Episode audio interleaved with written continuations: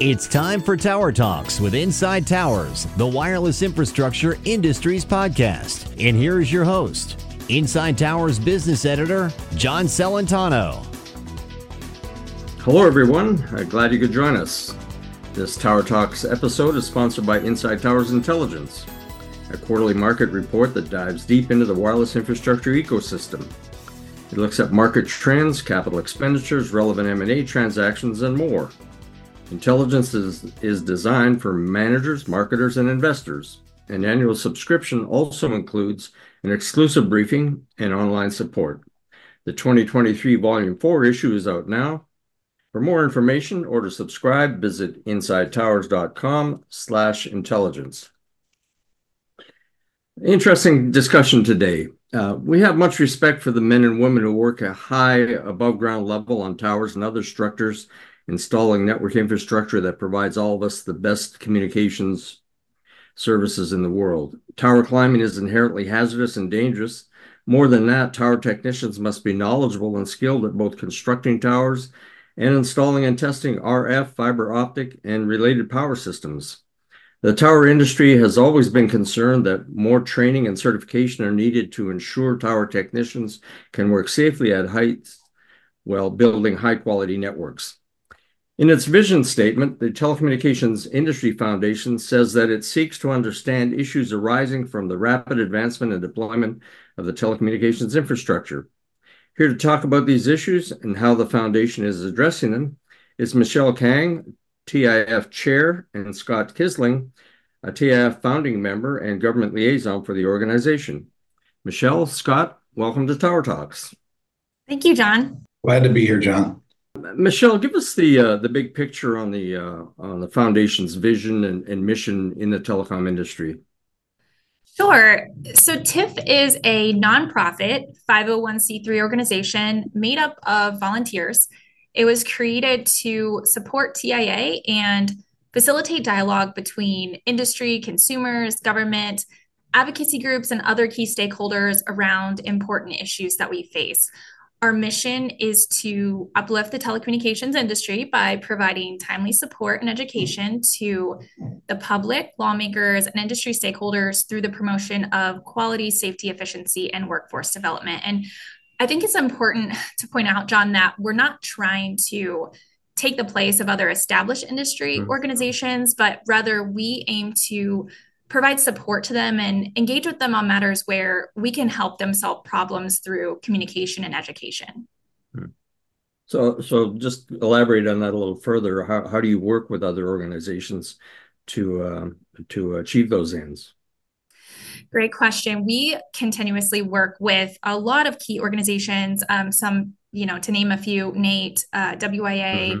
FCC right. OSHA, and we work with others as well to engage with as many sectors of the telecommunications industry as possible and listen to the various challenges their members have. So the key is listening. We're always trying to listen. We want to understand the problems from all angles and really help people see those broader mm-hmm. solutions. Mm-hmm. Mm-hmm. mm-hmm. So, Scott, are there are there particular areas of focus that uh, uh, TIF gets involved in that to to complement uh, um, these other organizations and and and address some of these issues? Yeah, John, I, think it's a great thing, and thanks again for letting us be here. What you and your team's done to help educate and share things is greatly appreciated by everyone in the room and the industry. Uh, the daily updates are incredible. Yeah, I mean, it, ranges from zoning. You know, our infrastructure is is world class. The United States is doing all it can to stay ahead and serve our communities. Yeah. And part of that is how do we help the zoning boards? How do we help the planning boards? How do we help the people mm. understand our towers, our infrastructure is reliable? Our design standards are good. The the standards that we have are recognized and used and and mm-hmm. taken by all across the globe to be used. So wherever we can integrate with TIA, with with TIF working to support WIA, with CTIA or the rural carriers, however we can help them be able to facilitate the deployment, the maintenance, the continued enhancement of that infrastructure is critically important. Mm-hmm. Another area you bring up is, you know, working with OSHA was really humbling because they care. And a lot of people misunderstand OSHA's intent is really to help. And when you help them understand something, it's it's important to them. One big one we did was traffic controls, working with them. Another area is the women and men that do the work. You referenced it in the opening. You know, our industry is a big industry. There's a mm-hmm. lot of differences to it, but it's very small too. And the women and men doing the work, the boots on the ground that are climbing the tower, but also that cell tech that's going out there to work on the tower, also that network operations manager that's responsible yeah. for 30 100 sites 200 sites mm-hmm. that's where TIF is at we're we're hearing from them where the pressures are a big one is roles and responsibilities everyone has a role each role has a given responsibility mm-hmm. mm-hmm. And respect those so that we can communicate across all of those because every site touches real estate touches planning engineering, touches construction, and then operations and maintenance. So we really do interface with all different sides, sir.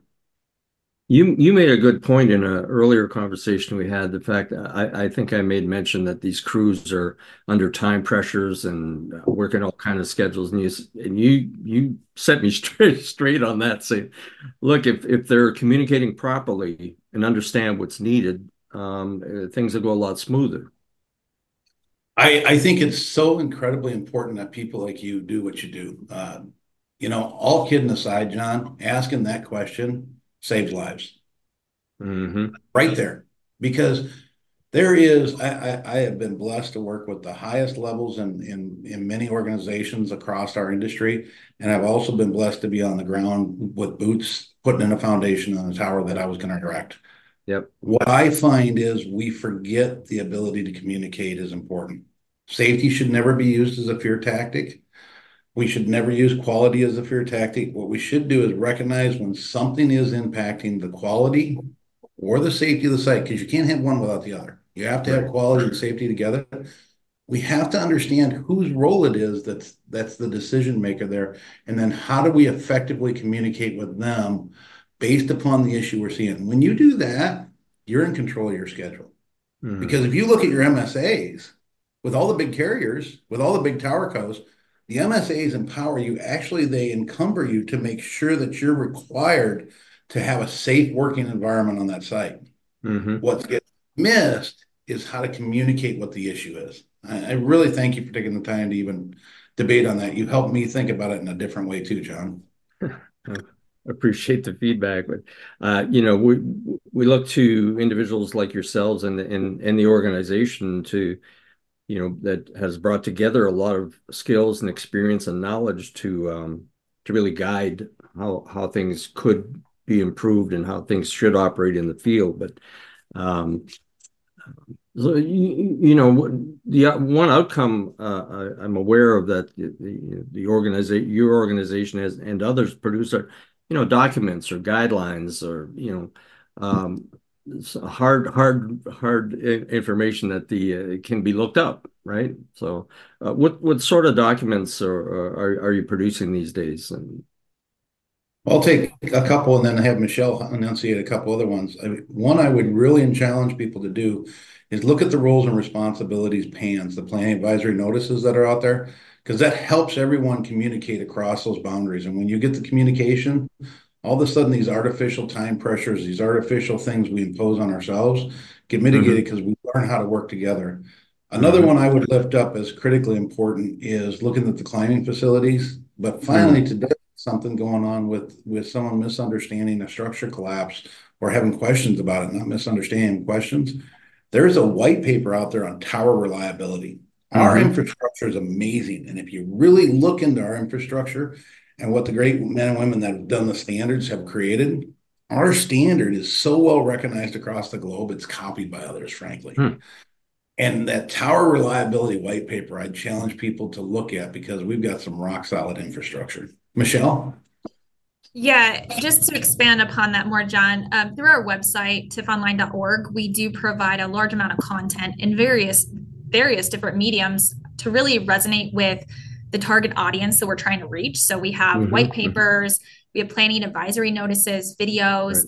and even summaries of testing results from tests that we have completed uh, hmm. through TIF, through our testing committee.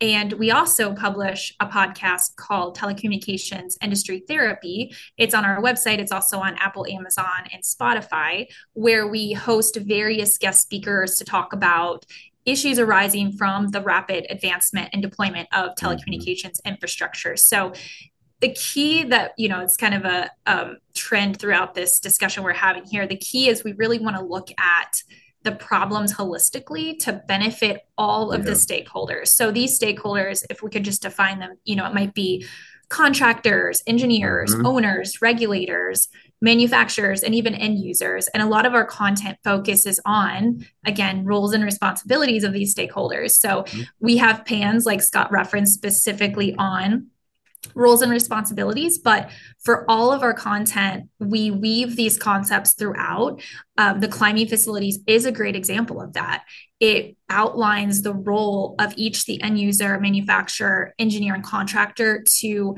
define their role and responsibility to communicate with each other and help each other ensure a quality climbing facility installation or repair so that's just kind of some of the um, the content that we're providing so what kind of reception has this content received? I mean, is it uh, uh it sounds pretty uh, thorough and and really uh, uh, would would would provide a, a wealth of information that, for people working in the field. Is is it getting looked at and being used the way you'd like it to be?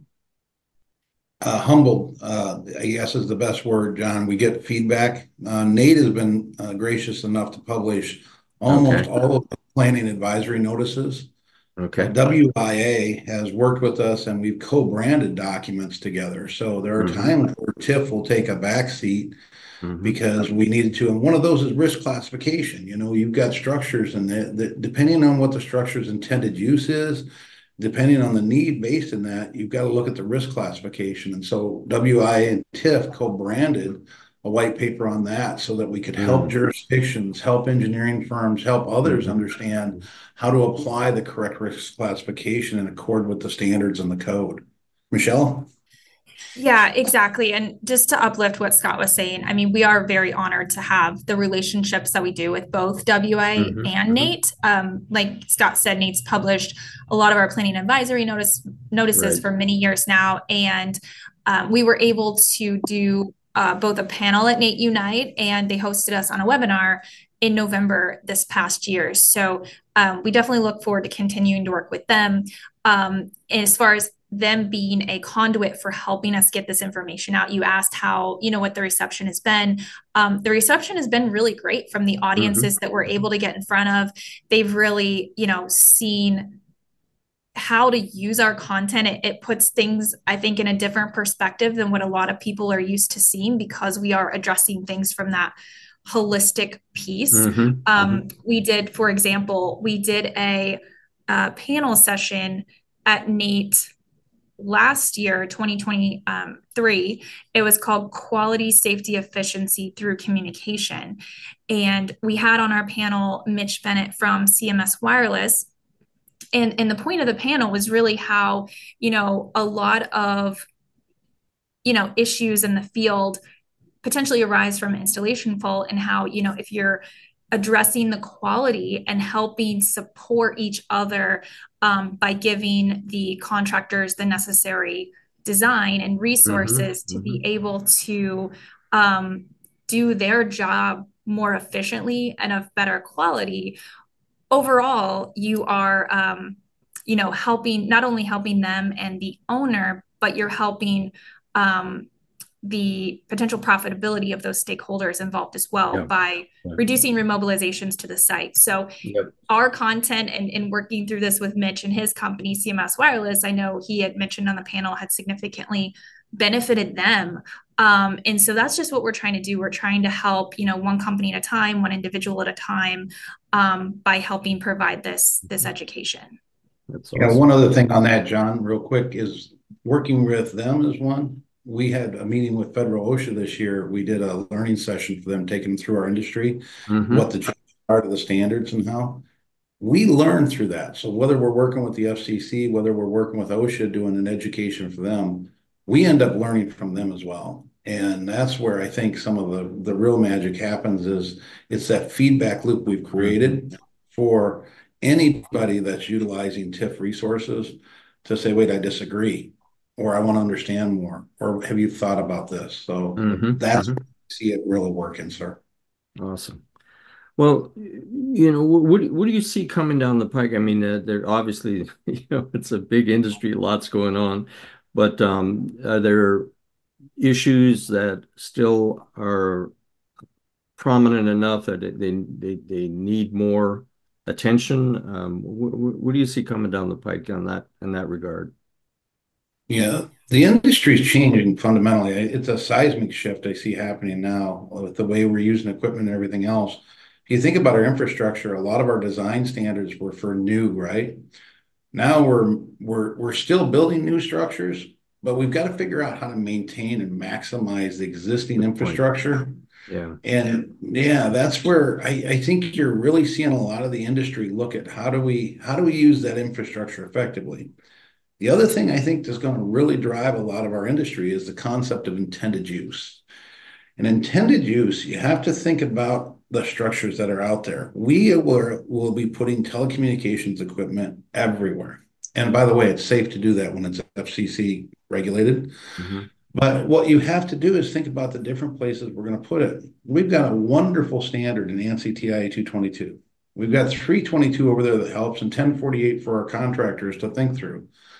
But we also have to think about the underlying structures we're touching. What is their intended use? So you've got a water tank, John. It's a great thing. Let's go ahead and throw some antennas on. Mm. Well, we've got to look at those antennas through 222, but we've also got to pay attention to the intended use of the tank because last time I checked, we all want to clean drinking water. Mm. So we, that's that's a concept that we're advancing and working with through TIF in support of, you know, you got Brian Lanier, Chris Ply, Dave Hawkins leading the TR14 group. You got James Rutlinger over on 322. You've got Nate, you got WIA. You have to get this intended use concept through though, because the consulting engineers need to understand how to think about our telecommunications equipment Mhm. and how we look at that through our standards. But then what is the intended use of that underlying structure? and How do we preserve that? Because that intended use cannot be violated. And there are times us putting our equipment on it will change the fundamental intended Sure. use of that building. You may have to raise the risk classification of that structure because you put equipment on it based on the intended use. So there's a, a big nuance there with the way we're going to continue to push the limits and and the feed the need of people for the telecommunication services. You know, that's a really good point. Uh, and Michelle, maybe you could add to it as well. But we, you know, with the need to densify our networks, we're looking to put antennas in all kind of places, right? Ultimately, moving it closer to the users to, you know, make sure we get that high-speed connection, that low latency connection. But to your point, you know, we may be looking to put antennas on structures that were never intended to support antennas. There's another point there, John. Go out to TIF on the website. The FCC updated how it relayed the maximum permissible exposure and training stuff. And TIF worked with the FCC to uplift what the FCC did and changes. So when you're thinking about that stuff, TIF might have a resource that helps you fund. That's awesome. Um, yeah, and John, just to add on that point that Scott was making about, um, you know, the rapid and changing advancement that our industry is seeing right now. Something Yeah. else that we always try to do with our content, and it's big focus for us in general, is, you know, as all of these new people come in, which is great, you know, people are trying to move Mhm. things forward quickly in the best way. We want to make sure that we keep bringing the focus back to the standards that are already in place so that people aren't reinventing the wheel um, when there is already you know a standard out there that addresses what they're trying to uh, accomplish. So that's Yeah. kind of weaved throughout our um, standard or i'm sorry throughout our content as well. And something that scott mentioned as far as you know bringing it back to the existing structures um, another planning advisory notice that would be great for all of the listeners to reference is the maintenance and condition programs uh, Mhm. pan that Scott was actually one of the authors of. Um, this is meant to be a, a great benefit to owners and help provide them guidelines for creating their own maintenance and condi- condition assessment program. So, Scott, I don't know if you want to say anything on that one.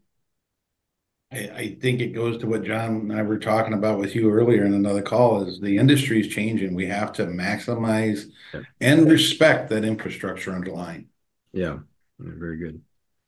Well, this this is great. Uh, I, I think important issues that you're you're addressing and uh, providing information to to uh, all, all, interested and all committed parties uh, in in building and operating this infrastructure. Um, how can how can our listeners find out more about um, um, your initiatives and uh, and activities? Yeah, um, you can go to our website, tifonline.org, to see all of our published content. We also have on there a pipeline of content topics that we're working mm-hmm. on or have been proposed. And you can also click on the feedback link to reach out to us for any specific questions or concerns, or if you just want to get involved, um, we would love to hear from you. So, so we're going to see you at a couple of conferences uh, soon, I, I think, aren't we? Yes, absolutely. So we will be at at NATE Unite, of course. Um, you know, we have a, a, partnership with them, and we'll be on the exhibit hall floor. Um, we have a booth, so please stop by, talk with us. Um, again, if you have any questions, if you have any, you know, concerns, just in general challenges, we'd love to hear from you. Um, we may be even able to help you um, get some content that we've already produced that might help. And we're also going to be um, at the ConnectX conference as well, um, doing a panel on infrastructure quality, safety, efficiency, leading to cost transformation through proper application of the codes and standards. So, um, again, really appreciate um, what NATE and WIA have, have done for us and trying to get us in front of their membership to see where we can help and support. That's awesome. And Inside Towers will be there in full force as well. So we we'll plan to spend a few minutes together while we're, we're at the show. So, well, I got to pick on you for that one, John, because that's where I would say you, you and Megan. I just I got to thank you guys because you you put on a volunteer hat a little bit and gave us some advice and insight as well. And I just, you know, sometimes it gets taken for granted what comes in the mailbox from you guys every day. Mm. But what was cool was how your team said, "Oh, you guys are trying to do stuff with volunteers." Well, let us give you some suggestions. So thanks to your team for that. I appreciate the help. All right, happy to help out. So, well, thank you both for for the in, an interesting discussion and and your time today. And um, like I said, we'll look forward to seeing at upcoming conferences. And I want to thank our listening audience as well. Uh, stay tuned for an upcoming Tower Talks episode.